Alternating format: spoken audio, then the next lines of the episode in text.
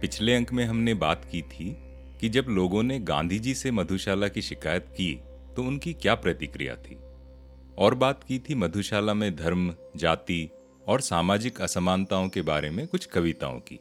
आज उसी क्रम को आगे बढ़ाते हैं और बात करते हैं मरसिया की। पहली कविता है, हरा भरा रहता मदिरालय, जग पर पड़ जाए पाला। हरा भरा रहता मदिरालय, जग पर पड़ जाए पाला, वहाँ मुहर्रम का तमछाए यहाँ होलिका की ज्वाला। यहाँ कवि कहते हैं कि दुनिया में चाहे जो होता रहे, आपके मन की जो मधुशाला है, जो वो अवस्था है जहाँ पर आप खुश रहना सीख जाते हैं, वहाँ हमेशा होलिका की ज्वाला जलती रहेगी, वहाँ मुहर्रम का तम नहीं होगा, वहाँ दुख नहीं होंगे, सुख ही सुख होगा। हरा भरा रहता मदिरालय, जग पर पड़ जाए पाला, वहाँ मुहर्रम का तमछाए यहाँ होलिका की ज्वाला। स्वर्ग लोक से सीधी उतरी, वसुधा पर दुख क्या जाने?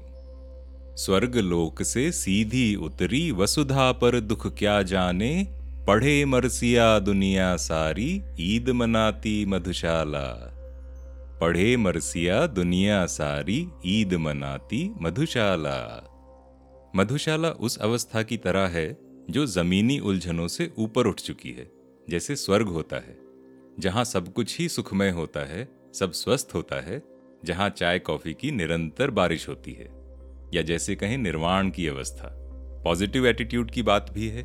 आजकल के दिनों में तो और ज़्यादा प्रासंगिक या रिलेवेंट, जब कोविड महामारी के कारण हर ओर सिर्फ़ उदासी, अवसाद और निराशा भरी खबरें आ रही हैं, तब तो मानसिक पॉजिटिविटी की और ज़रूरत है। जैसे कहते हैं कि लॉ ऑफ़ अट्रैक्शन में, एक होती है पॉजिटिव एनर्जी एक होती है नेगेटिव एनर्जी अब वो निर्णय हमें लेना है कि हम क्या लेना चाहते हैं। कोविड नेगेटिव एटीट्यूड पॉजिटिव यहाँ एक शब्द है मरसिया। पढ़े मरसिया दुनिया सारी, ईद मनाती मधुशाला। मरसिया क्या होता है? मरसिया एक तरह की शोक कविता है। इंग्लिश में कहें तो एलजी मरसिया को मुहर्रम के अवसर पर पढ़ा जाता है और इसके इतिहास की थोड़ी सी बात करें तो करबला की लड़ाई के शहीदों के सम्मान में और उन्हें याद करने के लिए मरसिया पढ़ा जाता है। मरसिया एक अरेबिक शब्द मर्थिया से आया है, जिसका अर्थ होता है एक ग्रेट ट्रेजिडी या किसी की मृत्यु पर गहरा शोक। मर्तिया थोड़ा संस्कृत हिंदी के मृत्यु शब्द से भी मिलता जुलता है।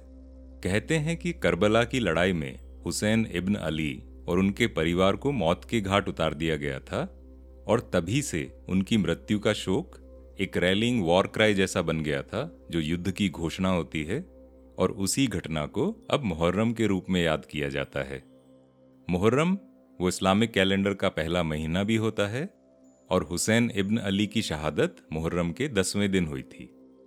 मरसिया के बारे में कहा जाता है कि इसका अर्थ ना भी समझ आए तो इसकी लय सुन के ही माहौल में एक उदासी सी छा जाती है।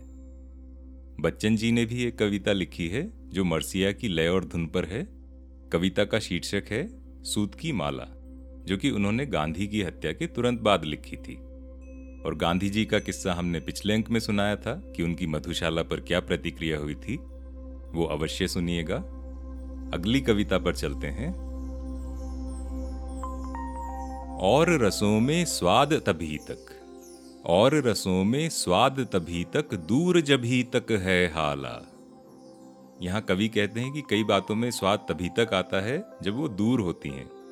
कहते हैं ना, दूर के ढोल सुहावने, जब चीज़ें पास आ जाती हैं तो उनकी वैल्यू या उनका मूल्य वो कम हो जाता है या कई बार खत्म ही हो जाता है। इसीलिए कहते हैं कि थोड़े नाज, अदा, नखरे, ये सब प्रेम में बहुत आवश्यक हैं। जैसे राधा और कृष्ण का प्रेम है, कृष्ण और गोपियों का प्रेम है, कृष्ण और उनकी माँ यशोदा का प्रेम है। वहाँ शिकायत भी है, गुस्सा भी है, सब कुछ एक बार में नहीं मिल जाता। वहाँ बंधन में मुक्ति है और मुक्ति में बंधन है। इस बारे में एक बहुत सुंदर सी कविता है, धर्मवीर भारती की लिखी हुई, कनुप्रिया, उसको अवश्य पढ़ें। और रसों में स्वाद तभी तक, दूर जभी तक है हाला। इतरा लें सब पात्र न जब तक, आगे आता है प्याला। इतरा लें सब पात्र न जब तक, आगे आता है प्याला। कर लें पूजा शेख पुजारी, तब तक मस्जिद मंदिर में। कर लें पूजा शेख पुजारी, तब तक मंदिर मस्जिद में। घूंघट का पट खोल न जब तक झाँक रही है मधुशाला। घूंघट का पट खोल न जब तक झाँक रही है मधुशाला। फिर से अलंकार से अलंकृत एक संगीतमय सी पंक्ति है यहाँ। घूंघट का पट खोल न जब तक झाँक रही है मधुशाला।